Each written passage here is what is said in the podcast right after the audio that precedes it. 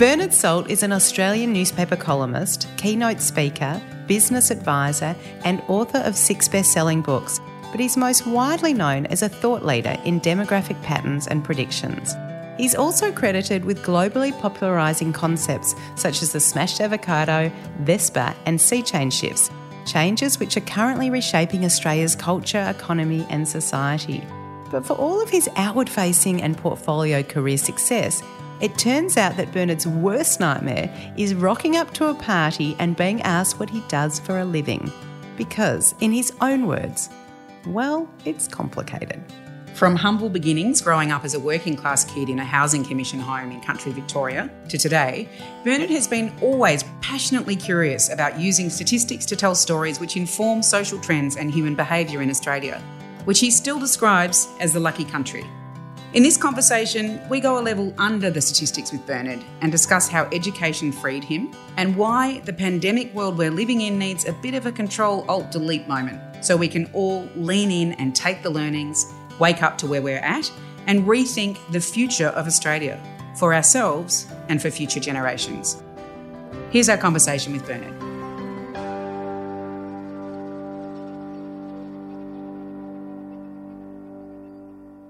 Bernard, you spend a lot of time observing and analysing Australians, people like us, who we are, how we live, what we think, where we've been, where we're going.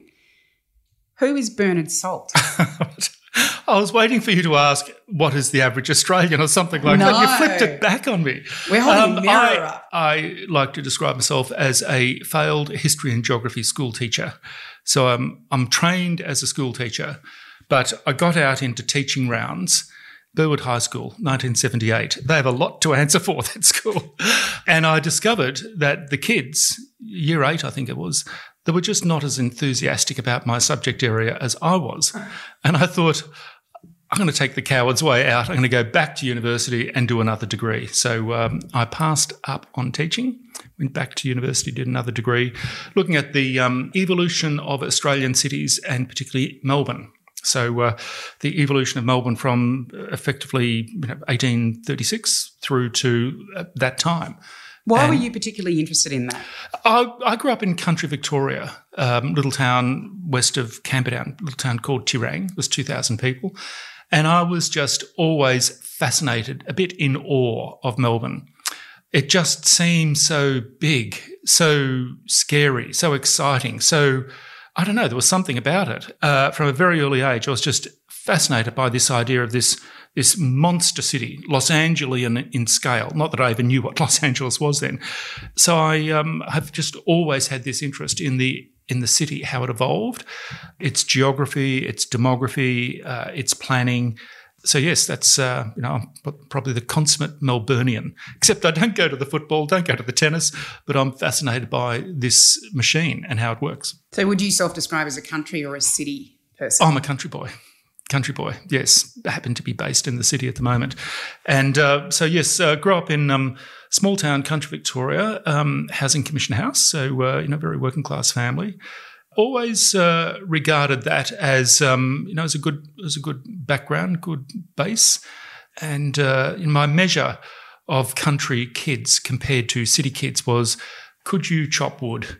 Because we had cousins, and you know, every country kid knows how to chop wood and you know kindling, um, but you know, city kids struggle with that. Oh, an axe might cut myself. no. They just need to know how to turn on a switch, don't they? No, well, the heating it just, or the cooling. it just, you know, there's more. There's a, sort of there was a pragmatic element to living in country Victoria at that stage. This is in the 1960s, of course. So it was prior to the Cultural Revolution. You know, we're very British. We ate um, loin lamb chops and meat and three veg, pavlova on a Sunday with cream and banana on the top. Banana's a bit risque. I would have thought berries was the way. No, to no, no. It was Or banana. peach, Just, no, no, no. Just it was always the same, and that was you know we thought that was like heaven. And when I look back on it, uh, growing up in Terang in the 1960s as a as a kid, uh, it was incredibly British. It was almost as if we were living in Yorkshire. We were a province of London at that time, or of England at that time. You know, there's God Save the Queen. We watched on the buses on TV. There were American shows at that time, like Laugh-In. I don't know whether you wouldn't remember. Laugh-In was very was very American humour. And I remember my father saying, oh, bloody Americans, they'll laugh at anything. Whereas his idea was that British humour was was a better quality. I didn't know there was qualities of humour, but mm. that was uh, we were just very much orientated towards this um, English colonial way of life. And Even a language, British sensibility as well around our cultural. Uh, archetype, like our newsreaders sounded British. Well, yes. yeah, the newsreaders sounded British, and if you looked at our, our homes, we were we had taken an the English concept of a bungalow and just put it in the colonies. It took the Greeks and the Italians in the and it took them 30 years to actually win us over. But by the late 70s, early 80s, this idea of indoor outdoor living, you know, the, the Greeks arrived in Melbourne. I reckon they said, "What the hell are those Australians doing, living in an English house? They have a Mediterranean climate, therefore you should have indoor outdoor living." And all of a sudden, the Australians think, actually, you're right. Mm. And so the good room at the front of the house just disappeared. And you then took the guests right through the house to the living room at the back, and you had that indoor outdoor terrace, which over the last 15 years, I think, has sort of morphed into al fresco. Just mm. one yeah, word. Yeah, of course. What about the Queenslander, though? You know, because they, they started use elevating oh, well, the houses and no, getting the breeze yeah. through. So when did that come in? Uh, I think, well, certainly the Queenslander was uh, a development um, that responded to the environment at the time. So I think that actually reached back into the late uh, 19th century. It's just practical, was a pragmatic response to the climate uh, at that time. But I think if you um, if you went to a fashionable Queenslander in, say, Paddington or New Farm in Brisbane today, then they would have the whole kitchen family room out the back uh, with the butler's pantry off to the side where you do the real cooking. You have a show kitchen just to show, and you do the real kitchen out the back. So I'm sure that even Queenslanders have adopted this uh, this style. And to me, that's the story of Australia. We were a British colony. I think for um, well, it's not quite 200 years, 180 years. The Greeks, the Italians changed us as a people, and initially we rejected that, and then we actually started to absorb that.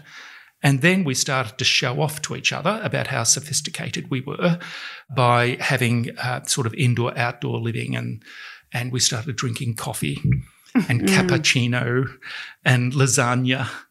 Yeah, becoming multicultural. Multicultural. So we're in there, and this is sort of layering something a bit more complex in. So what we're talking about really is a shift in identity and how we perceive ourselves and culturally what are the representations of that really and and where do we where does the indigenous where does the, the dual narrative come into that then around how we self identify as well, Australians? I, I, must say that um, that I think the um, uh, the Indigenous movement. I don't think that it is was really present, and that's that was the issue. I think at that uh, at that time, we were a British colony. Then we absorbed Italian and Greek um, sensibilities and preferences and palate shifts, and it's only been over the last oh, since you know maybe maybe the turn of the century that was a really present reflection in Middle Australia of the Indigenous component of uh, of Australian history.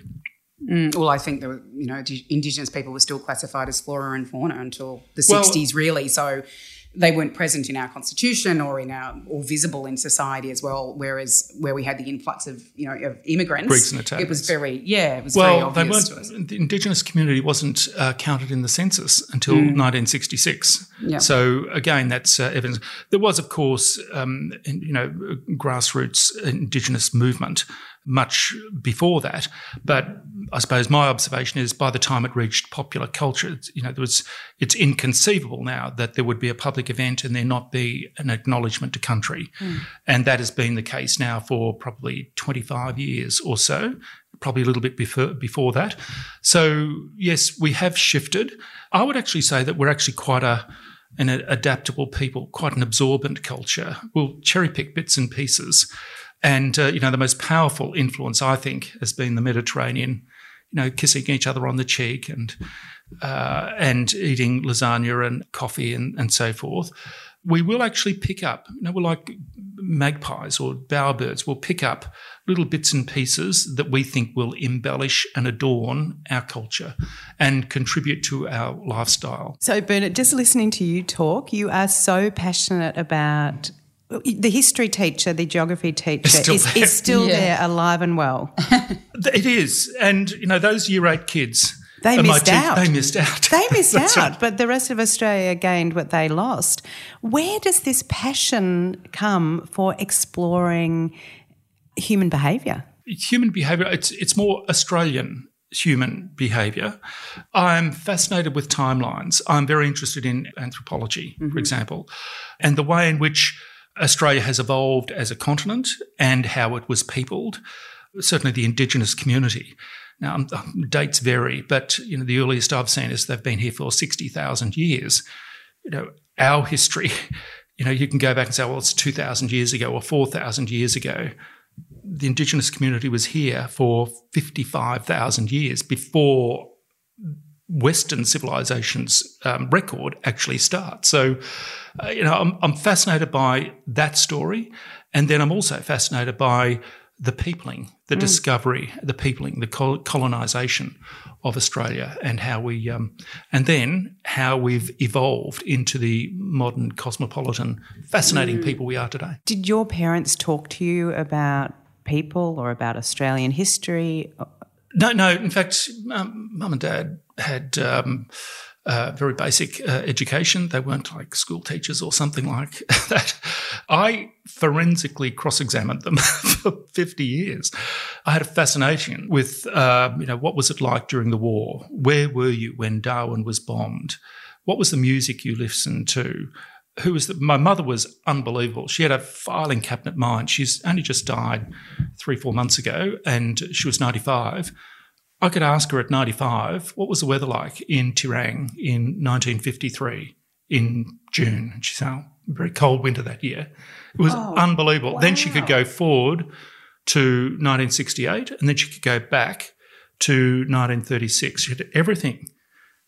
She might take a little while to just sort of get her cogs into gear, but uh, she could actually say, this is what was happening then. That was what was happening then. And I could then sort of say, well, here's how Australia evolved. She wasn't so much interested in that, but she was very interested in recording. She should have been a scientist mm. in another era. Had she had the opportunity to go to university, you know, it would have been have to been thirty years later. Um, or if she wasn't female.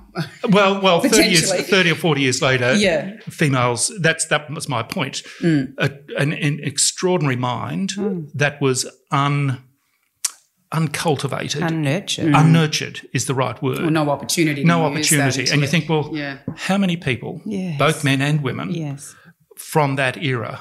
Now, my father was a different kettle of fish, um, sort of, you know, um, country bloke, would never have wanted that. My mother would have absolutely loved it. What did he do, your dad? He uh, was a store hand, worked in a shop, and then ultimately um, managed the shop later in life. But uh, it was a co-op in uh, Terang, like a farmers co-op, and eventually he um, he managed that. But when we were growing up, he um, carted bags of wheat or whatever it is to farmers, loaded and distributed through the uh, to the district. So we were a working class family. No, mum and dad were very proud of that in the old sense of the uh, of the world word. I remember asking dad once, "Why didn't you go to university?" Because I didn't even know. Why didn't you go to university? And he roared laughing, and he said, oh, "Only rich people go to university." This was probably about ten years before Whitlam uh, enabled um, working class kids effectively to go to university, which is which is what I did. When Dad said that, I thought, I don't care what it takes.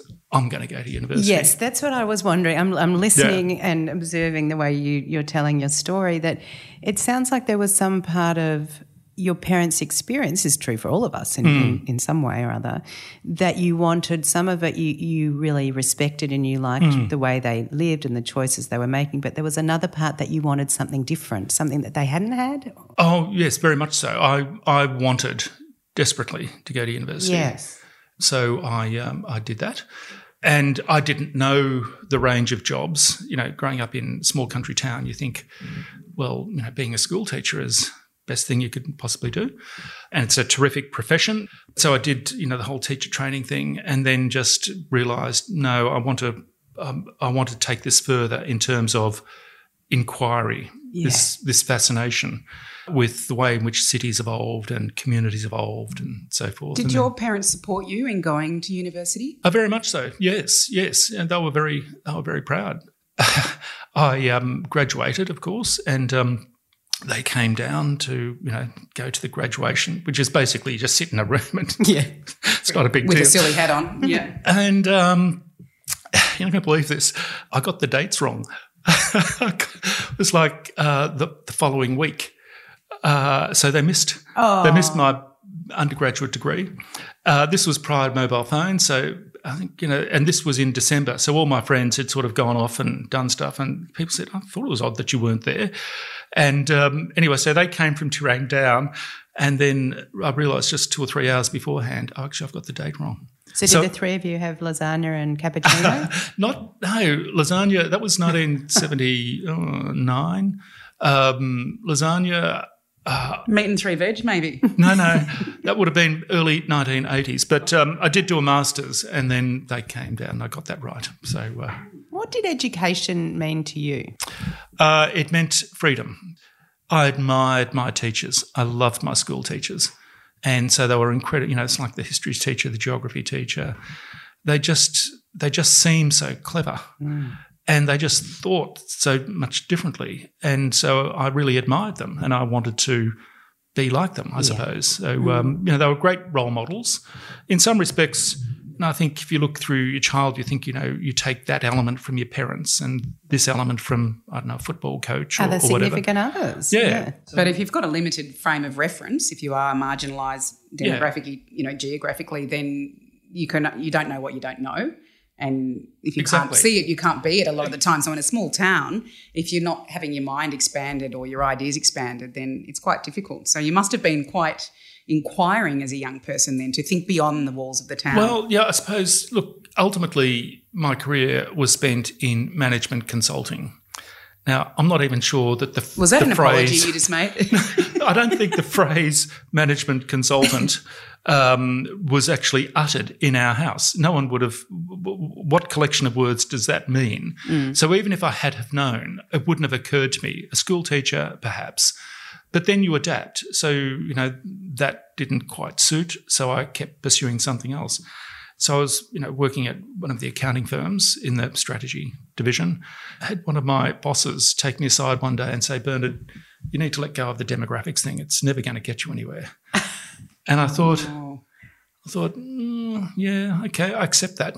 Didn't particularly like him much, but, and I thought, well, you know, if that's the case, then that's fine. But I enjoy what I'm doing. So this is my lot in life. You know, I don't need to be, you know, whatever. I'll just keep doing what I find interesting and engaging and rewarding. And um, if it leads nowhere, then, you know, that's my lot in life.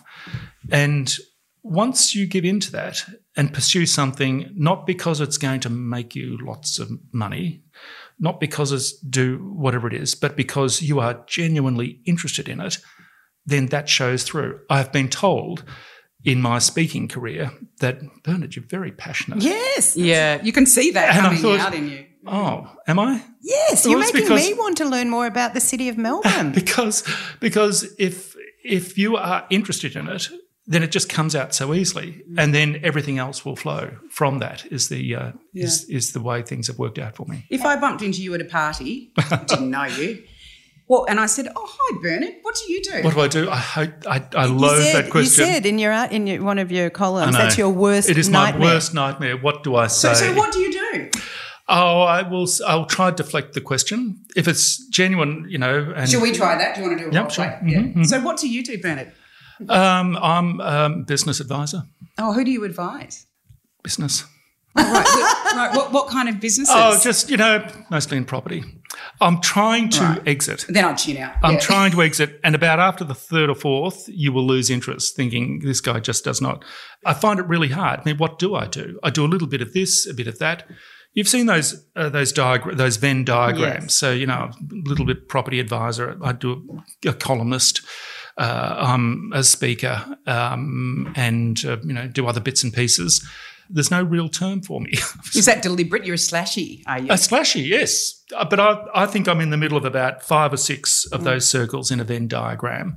And I sort of happily live in that little bubble in the uh, in the I think, do we call that a portfolio career? yeah. portfolio career. Yeah, I suppose so. But it's you know it's what I find interesting is what I will do. I don't do stuff that I don't find interesting. So, what, what question would you ask yourself, apart from do I find this interesting or not, if work comes your way, whether it was some years ago or in the future? What is it that you ask yourself? What's the guideline? It needs to be you know um, is the client ethical? Do I have get the right vibes with this? Do I really want to be associated with this this person? So you know that's very important to make in advisory because you're dealing with you know, maybe 10, 20, 30 people per year in, in that sense. So you need to have a very good antenna. And as you look at Australia now and the world, and we're in times, I'm going to use the word unprecedented mm. times. New normal, apparently. Yeah, new normal. lots of pivoting, we've heard it all. Do you see yourself as an optimist or pessimist about the, the road forward? For Australia, Yeah. very much an optimist. I think we have been, you know, we, you know, these very difficult times, of course, but we have been in far worse times than this.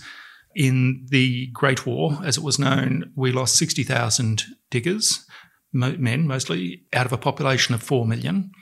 We lost 15,000 people in 1919, so that's 75,000 deaths in five years.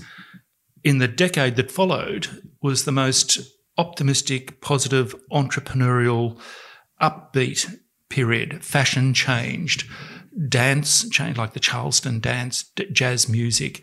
Businesses like Commonwealth Serum Laboratories were founded. Qantas was founded, Woolworths were, was founded at that time. The women's movement, the suffragette movement, had evolved about in the previous step, but really flourished in the uh, in the 1920s. We really celebrated at the end of catastrophe. The same thing happened after the Second World War.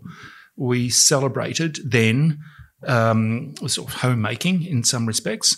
We are seen as a safe haven and a safe harbour, a place of sunny optimism at a time following global calamity. We're in that at the moment. And I th- think that means that well, we'll be seen that way again, especially if you look at the way in the which war's not over, though. I suppose that's the difference that they had a beginning, middle, end, and we're Yeah, still in still the- going, Well, yeah. wherever the middle is, we don't yet know that because we are living. It's fairly dystopian what we're living through. I mean, just on the we look at China. Aside from the pandemic and the shifting global Mm. economy and a shift of sovereignty, Australia trying to now shore up to see, well, what might that look like if we actually start to pull back on our supply chains Mm. and some of those over reliance we had on mining, for example, as a sector. I mean, what do you think about? We're the lucky country, right? I mean, what do you think about Australia in terms of how we're going to fare economically as we step into a very different looking global economy? I do think there is prosperity lies ahead for Australia. We are 25, 26 million people in charge of the resources of an entire continent. That equation alone means that we are a fortunate people. What we require is geopolitical security. And we had the um, the Brits for 150 years or whatever it was, and then for the last 70 years there has been the Americans. But the geopolitical security of Australia isn't assured. And so there could be issues that we need to manage. I'm not predicting anything disastrous, but I'm just saying it's a very different world, say 2030 to 2050, than we have enjoyed from, say, 20, from 1945 to uh, uh, 2030. You've also said that the coming of the coronavirus has triggered a return to core values, a flight to safety. What do you mean by that? Flight to safety. Well, we have returned home, working from home. Expats are coming home. We have returned to the home to work. If you pick up the tabloid paper in any capital city today, I don't care when this is broadcast, there will be five or six pages devoted to Harvey Norman home furnishings, home furniture, home appliances, home technology. We are adorning and embellishing and improving our home because the home is a little bit like an airport terminal. If you increase the dwell time, then you tend to spend more in and on that uh, on that building. So instead of being out and about in the city centre or in the hipster suburbs, you know, eating at cafes and restaurants and Instagramming your food and parading Smashed and promenade, smashed out the whole thing, promenading, seeing and being seen, you know, that was pre COVID. Post COVID, it's, well, you know, the whole idea of the frisson of congestion uh, doesn't quite feel right at the moment. What we now want is the safety, the security, the familial relationships, the community relationships of home. So I'm actually suggesting that what we will see is a shift in the way Melbourne and other cities will work. This is the rise of the so-called 20-minute city. Yes. So you live, work, mm. play, recreate, go to university, go to a cafe, go to a bike path, whatever it is, all within the local area. It's something that the town planners have been banging on about for 20 years globally. It's because you reduce carbon emissions, it's better for your mental health, you don't have to spend as much on transportation infrastructure. It builds community, it invests in personal relationships. Mm. Uh, it's a it's a it's a better way. You need people to scale up in terms of their use of technology. You need the, the introduction of a Zoom room in every home, which is what you yeah. have here.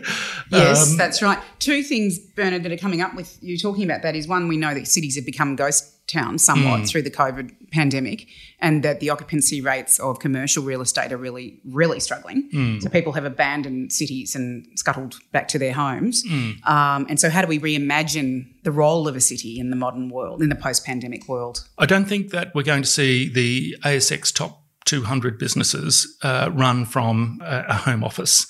The premium end of business will still want Collins Street, Sydney Quay, whatever it is, the top street there, and Eagle Street in Brisbane or whatever it is in Perth. But all of the secondary space, all of the consultants and contractors, you know, people like me, effectively, who don't really need to be in the city, can do a greater proportion of their work, not all of it, greater proportion of their work from home. And so that considerably alters the dynamics of the CBD. In one respects, the premium space becomes even more premium because you're dealing with people that have to be there and they're premium uh, businesses. But the secondary and tertiary space uh, is then up for grabs. And you think, well, know, what are we going to do with that? Mm. I, one of my columns, I bravely suggested that we could see a, a change in land use. So, social housing, for oh. example, uh, could be uh, could be a use. Or green, like the High Line in New York, like green spaces, green spaces, or whatever. Just you know, boldly reimagine. Mm. Sometimes those sorts of shifts don't happen quickly. The the issue needs to fester and ferment for a number of years before people say, actually, you know, we need to uh, rethink this entirely.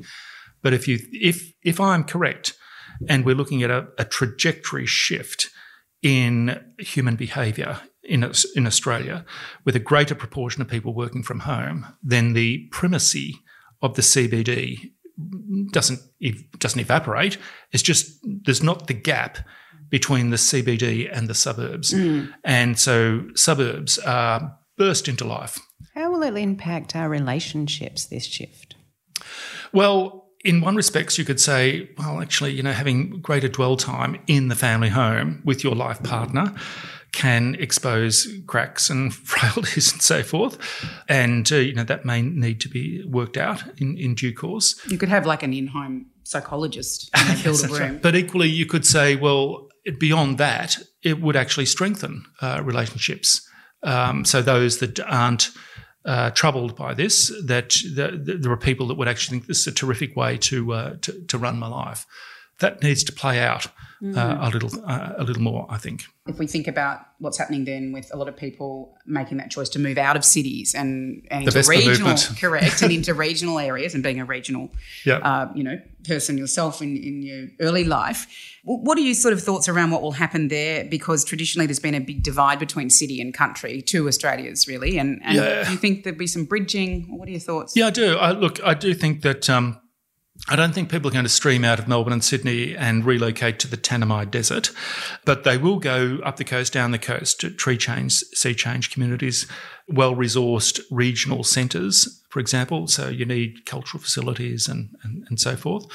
If you consider that we've got that movement running at the moment, moment plus we've had drought busting summer rains last summer, not you know 2020 summer, there's a great positivity returning to the uh, region. So the difference, the, the, the gap between regional life and metropolitan life, I think is um, is easing. As long as we see then a commitment for a policy shift in funding and infrastructure to support the development of those regional communities, and that where we think about work from anywhere and this movement to remote work, that companies are willing to say that's fine. You can work from your yoga deck, you know, in Byron Bay mm. in the hinterland. Um, you know, we need to see actually the workforce and our structural systems start to support that. Uh, very much so. And I think if you think through the type of infrastructure required, it's like access to NBN uh, is a driving force uh, behind behind that. Uh, I do remember when this whole sea change movement kicked off in the early 2000s. I remember addressing a group of mayors of sea change councils, shires across Australia. And this uh, fellow came up to me at their break and he said, You know, those um, sea changes, they're coming out of places like Bondi to my community. And the first thing they do is say, Where's the cultural facility or whatever? They expect Bondi. To have the National and, Gallery. And, facilities and cultural accoutrement to be delivered into that town. Now, to some extent, that's great because you're lifting the bar and it may not be you know, the opera house, but it actually lifts the bar there. But there can be sometimes a mismatch between VESPA expectations and the capacity of the local community and local council to deliver uh, against those or expectations. Old ways and new ways. And if we're well. making a, a, sea change or a tree change, why are we trying to replicate what we've come from? yeah. Well, that's that's true. Although when it comes to food and coffee, uh, the regions are very proud of the fact that uh, you can get what you can get in the capital city better. Uh, at a better price. And, you know, we've got just as complicated coffee orders in Dubbo and Wagga mm. uh, and Mount Gambier as and, you get in the city. also, you know, sea change, tree change, but it's all been born of the me change. Yeah. Did you like see what I did there? I do. The, yeah. the me change yeah. that COVID catalyzed because it was this great existential awakening for a lot of oh. people, which was hang on, the world turned. What do I actually want? It's all about me. And then we got these shifts and step changes in the way people viewed their work or choices or, or where they live. I do think that there is a great reset. You know, this whole idea yeah. of a control alt delete mm. moment in in time. And I think it needs to have been more than just a month or two, you know, 12 months or more. You know, it's sort of like a, a war scale time frame. Yeah, because everyone has rebooted the hard drive and you know, gone back. I do think people think, you know, am I in the right job? Am I in the right relationship? Which goes to your point about personal relationships. Am I in the right house, accommodation, suburb, town? And I also wonder whether, in fact, there's not a spiritual element mm. to this as well. You've got the baby boomers now pushing into their 60s and early 70s. There's a mortality confrontation coming up. So, you know, we could actually be rethinking how we want our lives to be organized, which comes back to my argument that post COVID, it's not just a matter of rebooting, but it's actually a matter of reimagining a better version of Australia. And I think a better version is okay, work from home two days a week, go into the office or the workplace three days a week. You know, you take this amount of people off the roads, you reduce carbon emissions, it's better for your mental health. That is a better that is a better option going forward. But it is a paradigm shift from where we came from. It is ultimate. It is it, it, a major paradigm shift from the way we were before, which was the CBD was the font of all sophistication in a colonial society like Australia, and therefore, the further you were from the CBD, then the less sophisticated you were, including out into the uh, into the regions. And I think that is being uh, turned on its head uh, at the moment, and it's coincided at, you know with the end of the drought as well. Mm. It was almost quite a cataclysmic element to um, uh, 2020 summer, not just the ending of the drought, but you know the the, the hellish bushfires as well, and then the pandemic. It's like you know we're just waiting for a plague of locusts next. So uh, or the frogs fall, or the frogs, the yeah. To to reimagine. Look, you know, we it's time to actually rethink how we've been organising our lives. Is the, well, how many shocks do we need? I mean, climate change, I suppose we, we, have got, it's all there, all these wicked problems, and mm. they're, they're growing. And at, at, which point are we willing to collectively um, look in at that and say it's, it's time to create the structural shifts we need to address the problems that are sitting out there? We've got an aging population that we're not catering for. We've got, you know, the climate change issues. I mean, there's a lot of stuff to solve. There is a lot of stuff to solve. There's issues around geopolitical alliances. There's issues around generational change This to me is um, is the transition from baby boomer elements in the workforce to Generation X and millennials. Over the next five years, the millennial generation will push from their mid 30s to late 30s, early 40s. They're partnering up, they have kids, they want a bigger home, they've got to move out of their inner city hipster apartment and into you know, a home that's suitable for a family. So there's a whole range of shifts that are coming together right now in this um, post COVID era. Mm. And what about for the slightly younger generation? Between Mads and I, we have three kids at mm-hmm. uni and three in high school still. What would your advice be for those early 20 somethings? Who... Early 20s. Look, um, there was a time when I would say, well, science, technology, engineering, mathematics, you know, the geeks are the future. But I'm not entirely sure that that's the way of the future. That's the sort of thing, you know, the sort of quality that I think that a young person needs is not something that will be taught at university and not something that will be taught at home it is taught by parents. So this is putting it entirely back on on you as parents or as, as a parent as well, uh, and that is the ability to respond and be upbeat in the moment. It's yes. resilience. What we can say about say a 22 year old today is that they will have no less than 15 jobs, 15 to 20 jobs, they say, throughout the working life. That means 15 to 20 times you need to go into an office and pitch your case if you are not articulate, if you are not self confident, if you cannot uh, explain yourself, if you are not sociable, likable, likable, yeah, all of that. It's all the it's the human skills. It's in, the soft in, skills. Yeah, yeah. In, in, our work with Future Amps, we work with you know thousands of young Australians around looking at employability and how do they successfully transition from education to employment, and we've moved from skills, not scores. So it yep. used to be scores was the old metric, yep. and now we're moving toward that stackable, skills. unpackable yep. demonstration of how can I actually transfer those skills across my 20 jobs and five industries in my gig based economy uh, kind of future. The problem is, though, that our education system is not keeping up. It's actually not meeting the needs of industry 4.0 or 5.0 or wherever you want to go. Do you, what do you think needs to be fixed, understood about education today. So we are really equipping that next generation with what they need to successfully gain employability. I'm very fond of these idea of interlocking Venn circles, the whole Venn diagram. No, no I, I, should. I can't do that for a podcast. But uh, certainly having technically, you need you need the education technical skills. I learned that from my master supervisor who taught me technically how to write and how to address a, a, particular issue. But then you need sociability, you need likability, you need to be self confident, you need to be articulate, and you need to be adaptable. And another word for that is resilient. Mm. You know, you can you can have your kid come through the best university and the you know the coolest job title, whatever. But if the business they are working for in 2035 folds and is bought out by a Silicon Valley company. Does your child, who is then 35, partnered with two kids, do they say, I'm really special. I've been told I'm special, or my, and, and the universe will provide. No, it won't.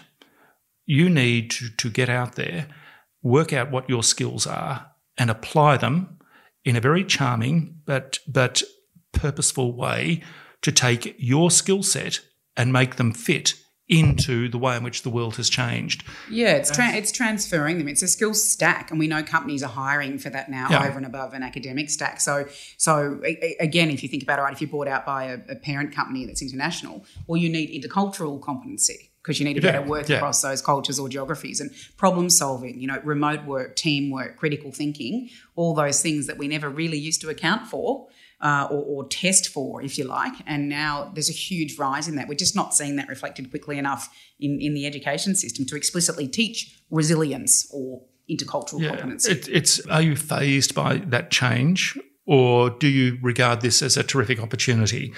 Uh, it's a terrific opportunity to learn new skills, to meet new people, uh, to um, rise to a challenge, and to grow as a uh, as a person and as a professional. Or do you say? Damn, I've just got everything going right in my life, and now all of that has to change. You know, oh, woe is me. Oh, woe is me is not a strategy. You need a strategy to come out of that. Working out what you're good at and then and then applying them to the way in which the world has changed. And there is no doubt the world has changed dramatically in the last um, 12 months or so. Mm. So, do you throw up your hands and say, Look, I've had enough, just out of here? Or do you think, well, okay, where are the opportunities? What have I got? How do I fit in? Who do I know? How can I make this work?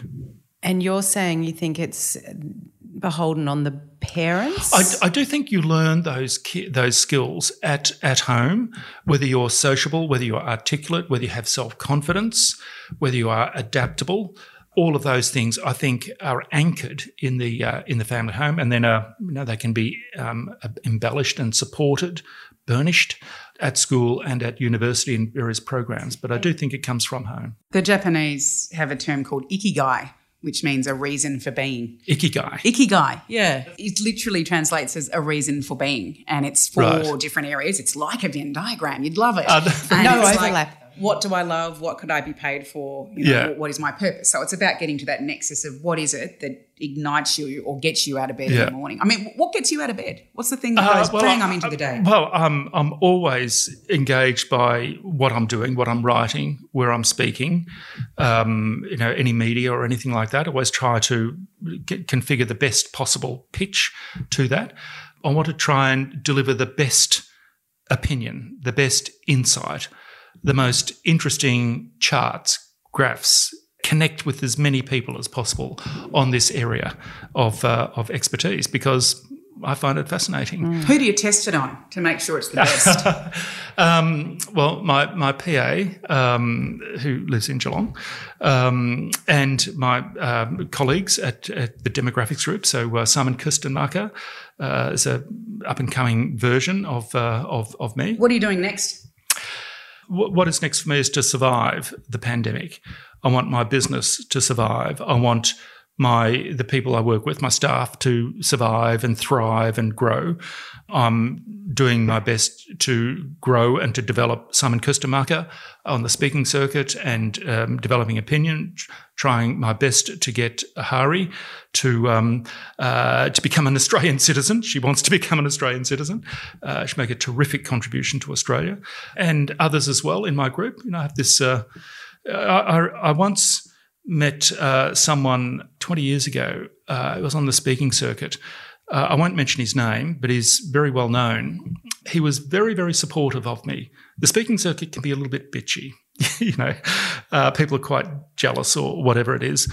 And this guy was the doyen of his day. And uh, I was a bit intimidated meeting. He said, Oh, Ben, I love your stuff. You're doing such a terrific job, You're presenting so well, and congratulations. And and I was really taken aback. You know, he's like 20 years older than me. And I thought, this guy is fearless. He's not intimidated by me. He's not threatened by me. And I thought, I'm going to do that when I get older. When I make it, I'm going to make be exactly like that.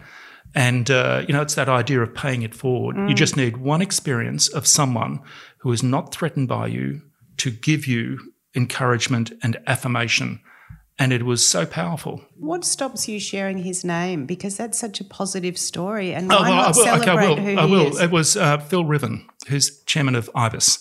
And I've told Phil this, and uh, he uh, smiled, and you know, he's a, it, it, just an extraordinarily generous person to a young person who could have been seen as know, a threat, a threat, or mm. you know, who are you, and all that sort of. Didn't say. Just so confident and so charming and so supportive. We finished this podcast with the same question, and I can almost guess who some of the people you're going to answer because.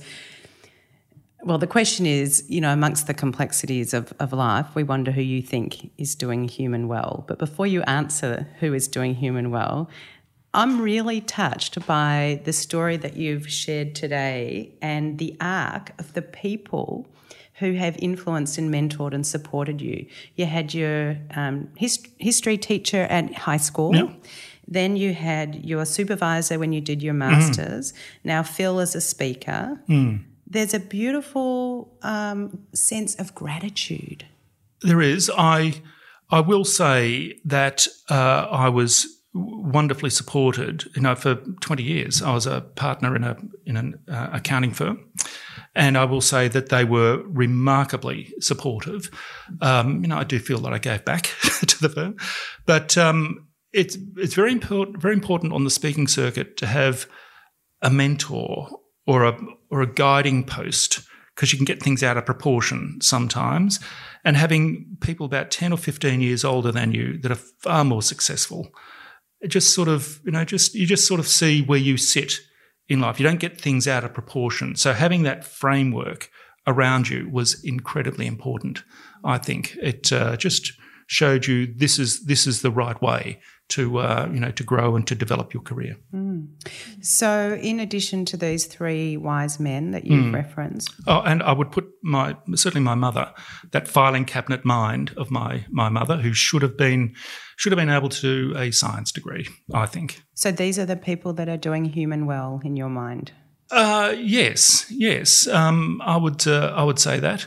Look, these are these are people that um, you know just go about their everyday life provide a good example. And I think it's the skill of being able to identify someone that doesn't necessarily put themselves forward or isn't held up as being some celebrity or influencer. I thought that person is absolutely brilliant. I can see that. My mother and father, but my mother in particular, that's an extraordinary mind. That was an extraordinarily generous interchange with Phil. And I'm going to imitate that later in life. So there are people around you that do human well. Don't let them go unacknowledged. And even today, you know, it's about three months ago, I was having trouble with Zoom, and this this um, lady, a, PA uh, for this business that I was zooming to, took me offline and said, Bernard, here's what you need to do. You need to do this, you need to do that, you need to do this. I was so grateful. I actually wrote an email to her boss and said, this person was just so helpful and well done. And, uh, you know, it had a big impact. If you see it, don't just say well done, identify it, name it, explain why that person helping you seven minutes before I was going live to 300 people was really, really important. She kept it cool and got me through it. Explain that to her boss mm. and it has a big impact. And she helped the baby Zoomer. She did help the baby Zoomer. That's right. Um, but again, yes, there's uh, you know there is good humanity everywhere. You just need to pick it out, showcase it, and learn lessons from it.